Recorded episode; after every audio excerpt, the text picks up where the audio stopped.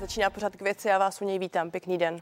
Čekají nás chudé a zároveň drahé Vánoce, varují ekonomové. Firmy očekávají ještě vyšší faktury za energie.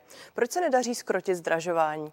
Jak hluboká bude ekonomická recese? A pomáhá vláda včas a tam, kde je opravdu potřeba? Tak to jsou otázky pro hlavního ekonoma BH Securities a poradce premiéra Štěpána Křečka. Pane Křečku, vítám vás. Děkuji, dobrý den. Tak včera tady byl ve 360 Lukáš Kovanda a prohlásil to, co jsem citovala v úvodu, čekají nás nejchudší a nejdražší svátky v historii republiky. Jste taky, taky takový pesimista? Eh, nejdražší určitě budou, ale nejchudší si myslím, že ne, protože my se sice v životní úrovni propadáme, ale o pár let eh, na zpátek, takže můžeme to srovnávat třeba s rokem 2017, 2018, 2019, ale určitě budou bohatší, než jsme zažívali třeba v 90. letech. Tak pojďme k tomu faktu drahoty. Včera Český statistický úřad zveřejnil údaje, z nichž vyplývá, že inflace opět zesílila tedy na 18% za září meziroční srovnání. Eh, máme tady příslip krocení cen energií, do toho vláda rozdává eh, relativně velké peníze, tak co je tedy na vině, že se zatím nedaří tu inflaci skrotit? Eh, inflace je nejvyšší od prosince 1993, takže to opravdu dlouho nepamatujeme a lze očekávat, že do konce roku se bude držet na vysokých úrovních.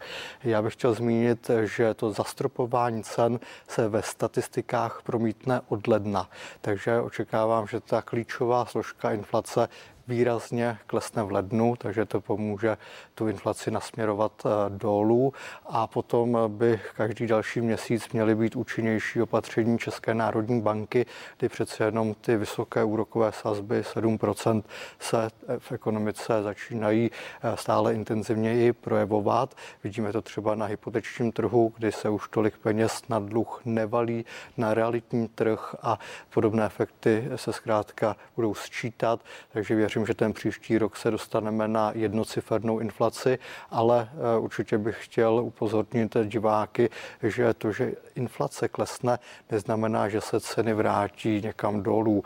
Znamená to, že tu cenovou hladinu si udržíme a pak dál ty ceny již neporostou tak rychle. Takže... Jinými slovy, pardon, máslo za 50 a více korun, to prostě bude realita teď následující měsíce, ne roky?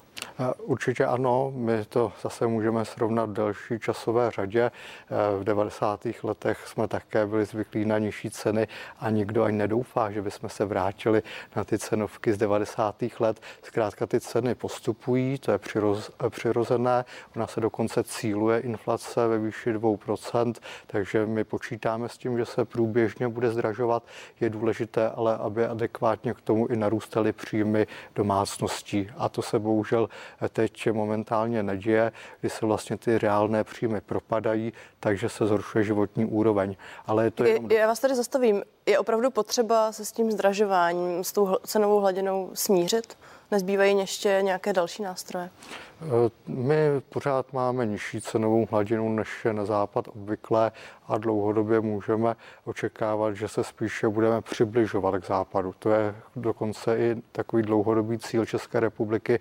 Říkáme tomu konvergence naší ekonomiky k těm západním, takže to, že se budou dorovnávat cenové hladiny, měly by se samozřejmě dorovnávat i mzdy a další parametry. To je cesta, na kterou jsme se vydali už v těch 90. letech a bohužel Rozumím. trvá strašně. Vy to zároveň popisujete tak klidně, ale eh, sám jste eh, zmínil to, že pokud se nebude zvedat taky ta hladina příjmů, tak to pro řadu lidí možná bude neúnosné. Tak eh, ale jak z toho bude, ekonomicky Ona se bude zvedat. Bohužel teď dočasně jsme v situaci, že příjmy rostou pomaleji než inflace, ale to je něco mimořádného. V minulých letech tomu tak nebylo a jakmile krizi porazíme, tak tomu tak zase nebude. A právě jakmile se dostaneme do fáze, že příjmy budou růst rychleji než inflace, tak se zase bude zvyšovat životní úroveň obyvatel. V krizi se zkrátka ty parametry zhoršují. Ta krize je ale ozdravná, díky té krizi porazíme inflaci a potom v tom novém hospodářském cyklu se zase životní úroveň začne zvyšovat a vše se vrátí do těch zaběhlých kolejí, na které jsme zvyklí. Já přemýšlím, jak se to poslouchá lidem po té, co čtou, že například mouka zdražila meziročně o 60%, máslo o 50%. Zkrátka zde stačí eh, takové argumenty? Eh, abych byl ještě úplně přesný, tak u těch konkrétních eh, položek, které vyrostly opravdu skokovým astronomickým způsobem, tam je možné, že k té korekci cen dojde. Když se ale podíváme na celý spotřebitelský koš, tak skutečně dlouhodobě ty ceny narůstají, na to jsou vlastně lidé zvyklí. Problém je v tom, že teď narůstají extrémně rychle. My se musíme snažit, aby jsme se vrátili do toho standardního růstu cen, aby ten koš prostě rostl jenom o málo procent každý rok a aby pokud možno jsme docílili stavu, že příjmy obyvatel budou růst rychleji než ceny. A když tedy zmiňujete jistou možnou korekci, co to přesně znamená? Je zřejmé, že ta vysoká inflace je způsobena i tím, že zkrátka příliš toho nakupujeme, že máme velkou spotřebu a tím, jak se teď snižují reálné příjmy obyvatel, tak se začíná šetřit. Vidíme to na energiích, ale vidíme to i na tržbách obchodníků. Čím, že se tedy bude postupně utlumovat poptávka, tak je možné, že i skončíme v recesi. Nicméně ta recese právě přinese to, že ta inflace se skrotí a e, potom budeme moci zase najet na ten standardní dvouprocentní růst cen a mzdy ideálně by měly růst rychleji, tak abychom právě doháněli tu západní Evropu, aby se zvyšovala životní úroveň obyvatel. Eh, když se zastavíme ještě u těch potravin, kde ten nárůst cen je opravdu markantní, tak často se hovoří o tom, že v Česku máme eh, nepoměrně vysoké DPH v poměru, respektive ve srovnání s jinými státy v Evropě. Je řešení podívat se právě na DPH nebo nějaké zastropování potravin, alespoň dočasně? Uh. My jsme zastropovali ceny energií, eh, protože tam opravdu ten vývoj byl zběsilý i kvůli válce eh, energetické, válce, která je vedena vůči eh, západu. Takže tam to je skutečně specifická mimořádná záležitost. Ale ty ostatní ceny v ekonomice bychom určitě stropovat neměli. Řekl bych, že to je v ekonomii jedna na straně jedna, že zkrátka, jakmile přijde cenová regulace, vznikne nedostatek. My jsme to tady zažívali v tom minulém režimu, kdy sice administrativně byly nastaveny nízké ceny, ale když se potom šlo do obchodu, tak nic nebylo. Lidé si nemohli koupit banány, nebyl toaletní papír a to přesně by způsobilo způsobovaly ty stropy cen na potraviny nebo další položky. Takže to není cesta. My určitě musíme zachovat ten základní princip tržní ekonomiky s tím, že ty ceny třeba budou vyšší, ale alespoň to zboží v obchodech bude, alespoň každý, kdo bude potřebovat pohonné hmoty, si bude moci natankovat u pumpy, což když některé země zastropovaly ceny pohonných hmot, pak byl nedostatek a lidé třeba neměli pohonné hmoty. Ehm, mimochodem jste tady zmiňoval recesi, když byla ta minulá globální krize, tak eh, se hovořil minimálně o třech letech trvání. Byl to tehdy ten horizont 2008 až 2010. Jak dlouho potrvá ta recese teď podle vás? Já si myslím, že to bude krátká recese tehdy šlo o krizi důvěry, kdy selhaly finanční instituce. Já si pamatuju, že protože pracuji na burze, že se hovořilo o tom, že akcie skončily, že to je prostě úplná pohroma. Eh, nic takového se teď neděje. Eh, všichni věříme ve finanční instituce, jsou stabilní, eh, tam ten problém nevznikl. Máme tady inflační problém kvůli Putinovi, eh, kvůli pandémii, kdy se kropila ekonomika penězi, eh, kvůli populismu, ale to jsou věci, které v té ekonomice doběhnou velmi rychle, eh, vyléčí se a já věřím, že již v roce 2024 ta inflace bude zpátky na cílu a že se můžeme dostat do té fáze, že zase poroste životní úroveň. Nicméně stále to jsou ještě nějaké dva roky před námi. Myslím si, že ten příští rok přinese výrazné zlepšení a v roce 2024 na tuhle etapu úplně zapomeneme. Tak to je výhled Štěpána Křečka, který je hostem pořadu k věci. Hovořili jsme o příjmech, pojďme se tady podívat eh, na něco, co oznámil ministr práce a sociálních věcí Marian Jurečka z KDU ČSL. A ten tedy včera uvedl, že předloží vládě návrh na zvýšení minimální mzdy od ledna a to by měla odpovídat 41% průměrné mzdy v Česku. Eh, reálně se v tuhle chvíli hovoří o nějakém navýšení ve výši 350 korun. Eh, je to legitimní navýšení, když se podíváte na tu částku jako takovou? Za mě osobně si myslím, že to je málo. Já bych eh, dal víc na minimální mzdu a zároveň podotýkám, že bych zrušil takzvané zaručené mzdy. To je ten problém naší ekonomice, kdy na tu minimální mzdu jsou navázány další mzdy a potom se vlastně eh, bojíme zvyšovat tu minimální mzdu, aby jsme nezvyšovali nezaměstnanost i v dalších profesích, které ale už nepracují za tu minimální mzdu. Pardon, Takže, ptali se vás politici na názor? Já jsem to navrhoval jako návrh. Eh, Nejprve to bylo odmítnuto, teď se to zase zpátky dostalo do hry, uvidíme, jak to dopadne, ale to je věc, řekl bych, která se bude řešit spíše v budoucnu. Teď aktuálně, když bychom řešili tu minimální mzdu, tak já mám několik argumentů, proč by se měla zvýšit více. V prvé řadě eh, lidé za minimální mzdu v České republice eh, pracují spíše výjimečně. Není to masová záležitost a mnozí lidé, kteří za tu minimální mzdu pracují, tak, tak dělají proto, že si tím vlastně optimalizují eh, daňové záležitosti. Zkrátka dostávají minimální mzdu a další peníze bokem, vys restaurace. Takže kdyby jsme zvýšili minimální mzdu, tak tím vlastně legalizujeme část příjmů, zvýší se i příjmy do státního rozpočtu a e, ty lidé by bokem dostávali menší částku. Pak jsou tady samozřejmě další případy, jestli ještě můžu uvíct jeden argument. My jsme zvyšovali poměrně výrazně sociální dávky. Ve chvíli, kdy se nebude navyšovat minimální mzda, tak zkrátka někteří lidé mohou říct, že se jim vyplatí víc život na sociálních dávkách, než aby se plahočili každý den do práce. To by nebylo správné. Takže ta minimální tam musí také růst, aby bylo motivující chodit do práce. Dobře, pojďme tedy konkrétně. Odborový předák Josef Středula navrhoval až 2000 korun na navýšení té minimální mzdy. Tak o jaké částce spekulujete nebo jakou navrhujete vy? Většinou jsme tady byli zvyklí na to, že zaměstnavatele navrhovali příliš nízkou částku, odbory příliš vysokou částku a pak se našel nějaký rozumný kompromis někde mezi. Takže já myslím, že bychom měli zase postupovat tímto způsobem s přihlídnutím té vysoké inflaci. Takže za mě osobně, a to není eh, stanovisko eh, poradního sboru, to je stanovisko mé osobní, si myslím, že bychom měli aspoň tu tisícovku přidat. Nedotlačí k tomu vládu tak jako tak nová evropská směrnice, která plánuje zhruba za dva roky upravovat minimální mzdu ve všech členských státech, když to řeknu velmi jednoduše, a to až do výše 60% nebo 50% průměrné hrubé mzdy nebo 60% eh, medianu?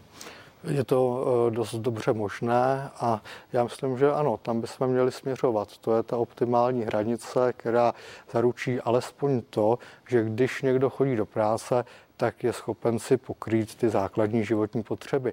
Dneska je to vlastně o tom, že stát dotuje pracovní místa za minimální mzdu, protože člověk s minimálním mzdou stejně není schopen vyžít, takže pak čerpá další sociální dávky, třeba příspěvek na bydlení. Takže stát tady není od toho, aby dotoval pracovní místa. Ta mzda by měla být taková, že za ní jde vyžít. No ale právě Marian Jurečka argumentuje tím, že je teď potřeba dbát na firmy a také udržet nízkou nezaměstnanost. Tak tam vy s ním nesouhlasíte? Máme nejnižší nezaměstnanost v Evropské unii a skutečně se neobávám, že ty nízko kvalifikované pracovní pozice, které jsou za minimální mzdu, že by lidé, když by náhodou ztratili zaměstnání, že by nenašli na uplatnění. Naopak s firem pořád slyšíme, že je málo zaměstnanců, takže tady toho se nebojím. Ano. Pardon, stojí tady ta otázka skutečně tak, přidávat nebo vyhazovat zaměstnance? Já si myslím, že ne, protože nejsme na jihu Evropy, kde, kde mají problém s vysokou nezaměstnaností. Tam ta otázka možná tak stojí, ale u nás ta minimální mzda není nějak ohromujícně vysoká a navíc ten trh práce pořád volá eh, po nových pracovnících. Takže ve chvíli, kdyby náhodou eh, někdo kvůli zvýšení minimální mzdě přišel o práci a takových lidí bude minimum, tak okamžitě najdou uplatnění v jiné firmě. Takže nebojím se nezaměstnanosti kvůli růstu minimální mzdy. Konec konců v minulých letech minimální mzda narůstala velmi rychle a nezaměstnanost tady v podstatě žádná nebyla. Na druhou stranu eh, není ta otázka spíš položená tak, zda je na trhu ta vhodná nabídka práce, zda zkrátka existují eh, práce, po kterých sáhnou lidé? E, u těch nízkokvalifikovaných prací, kde se pracuje za minimální mzdu, tam opravdu těch volných pracovních míst je velké množství. Řekl bych, že to je dokonce ta skupina povolání, kde je největší přebytek volných pracovních míst. Co se pak eh, teda týče těch dalších záležitostí, tak já myslím, že ta minimální mzda i v kontextu toho, jak jsou nastavené jiné minimální mzdy v Evropské unii, že Česká republika spíš patří k těm zemím, kde skutečně je tam mzda nízká. Já chápu obavy zaměstnavatelů, teď se to na ně valí. Vysoké ceny energií, náklady rostou a ještě by jim zrostly náklady na zaměstnance. Ale musíme si také uvědomit, že zatímco ty ceny energií všichni berou jako danou věc, nikdo o tom nediskutuje, tak zaměstnance by skrouhli, to podle mě není správné. Měli by to brát také. Jako Marian Jurečka vyslal jakousi výzvu skrze své sociální sítě, že bude rád, když mu firmy pomohou. Tak myslíte si, že ta vůle ve finále bude? Já věřím, že i ti zaměstnavatele přece chtějí eh, lidi, kteří jsou schopni do té práce včas přijet, jsou odpočatí, eh, rozumně mají eh, životosprávu vyřešenou, mají kde bydlet a tak dále. Takže já si myslím, že i firmy chtějí dopřát zaměstnancům co nejvyšší mzdu a konkrétně u těch minimálních mest tam si myslím, že to mnohé firmy pochopí, pár jich to možná nepochopí, ale nechť tyto firmy, které v zásadě eh, ty zaměstnance takhle drčí, ať postupně odchází z pracovního trhu, ať je eh, nahrazují firmy, které se chovají, chovají k zaměstnancům lépe.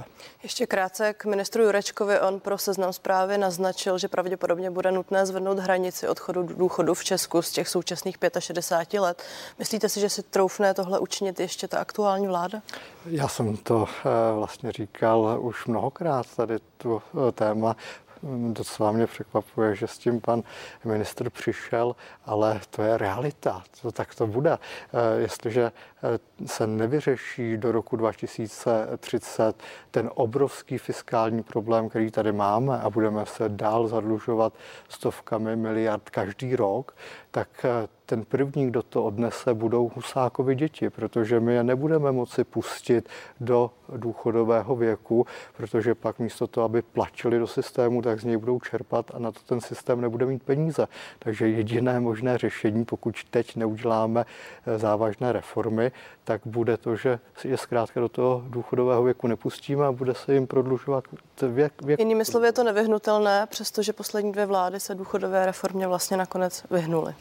No to je ten problém, který tady valíme před sebou. Já mám pocit, že to je vždycky taková plechovka a když ní eh, ta vláda přijde, tak do ní kopne a eh, přenechá to další vládě, tak ní zase přijde a zase ji odkopne dál dopředu a valí se to před námi, ale nakonec tu plechovku někdo bude muset zvednout a eh, vyřešit ten problém. Takže já doufám, že to bude už tato vláda ještě ta příští má čas s tím něco udělat a pokud ani ta příští s tím nic neudělá, no tak eh, nás čeká tady ekonomická pohroma a měli bychom dělat všechno pro to, aby jsme se té pohromě eh, zvládli vyhnout. Štěpán Křiček zůstává hostem pořadu k věci.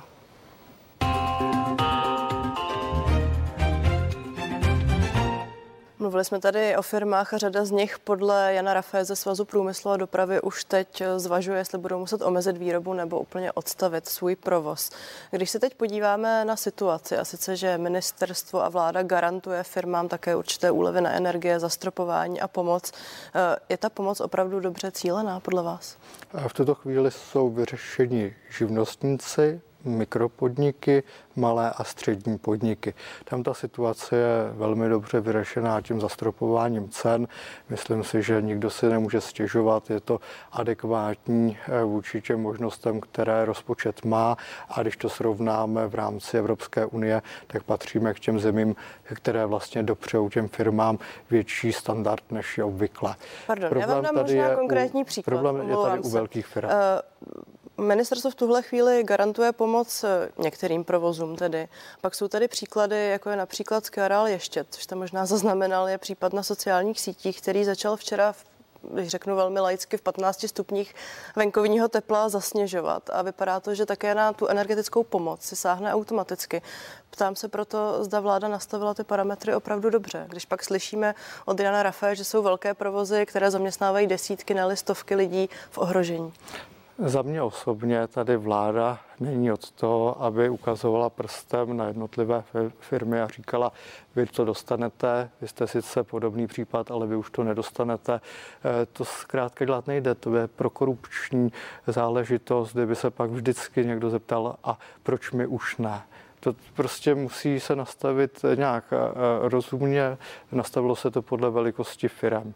Eh, největší problém je tady u těch velkých firm, protože tam, kdyby se na ně aplikovalo to zastropování cen, tak to jsou náklady, které by šly do dalších až stovek miliard korun a na to prostě už nemáme. Takže těm se teďka vyčlenilo 30 miliard a já doufám, že se jim poskytnou další peníze, aby tu situaci taktéž zvládli.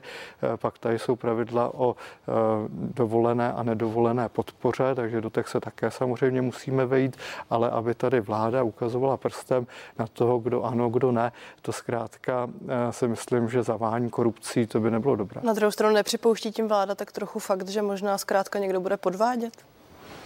No tak jestli je to malá a střední firma, která bude dokládat, jakou měla spotřebu v minulosti a bude se jim uh, hradit s tím stropem 80% nejvyšší předchozí spotřeby, tak tam podle mě prostor pro podvody není. Na co si musíme dát pozor je u dodavatelů, aby zbytečně zákazníkům nenapálili větší ceny a pak to nechtěli pod státu kompenzovat. Takže tam si myslím, že je prostor pro podvody a proto vznikají takové návrhy vyhlášek, aby se tohle to zamezilo. A ještě korektní ten ukazatel nebo to omezení, co se týče výše spotřeby? Protože z toho, co jsem tady citovala, se může zdát, že firmy jisté velikosti budou motivovány k úsporám a pak budou firmy, kterým to bude zkrátka jedno.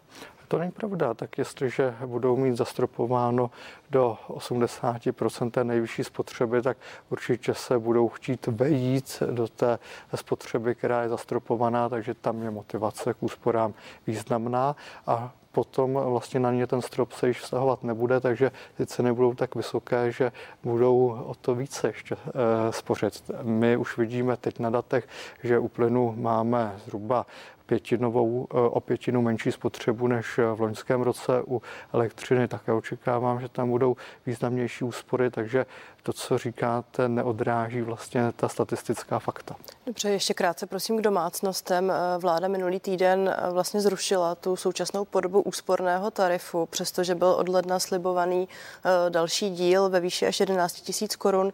Chystá teď MPO něco nového? My jsme vlastně za zaváděli ten úsporný tarif v době, kdy ta energetická krize nebyla tak vyhrocená. V srpnu se opravdu ty ceny zbláznily, takže přišlo razantnější opatření než je úsporný tarif, to znamená to zastropování cen. A tím, že je to zastropování cen, tak vlastně ten úsporný tarif už není tak to je finální řešení. Takže ano nebo ne? úsporný tarif do konce roku, od nového roku zastropování cen a je možné, že se ten úsporný tarif zacílí na ty sociálně nejslabší, ale tom se ještě vede diskuze. Ekonom Štěpán Křeček, děkuji vám za rozhovor. Také vám děkuji, naschledanou.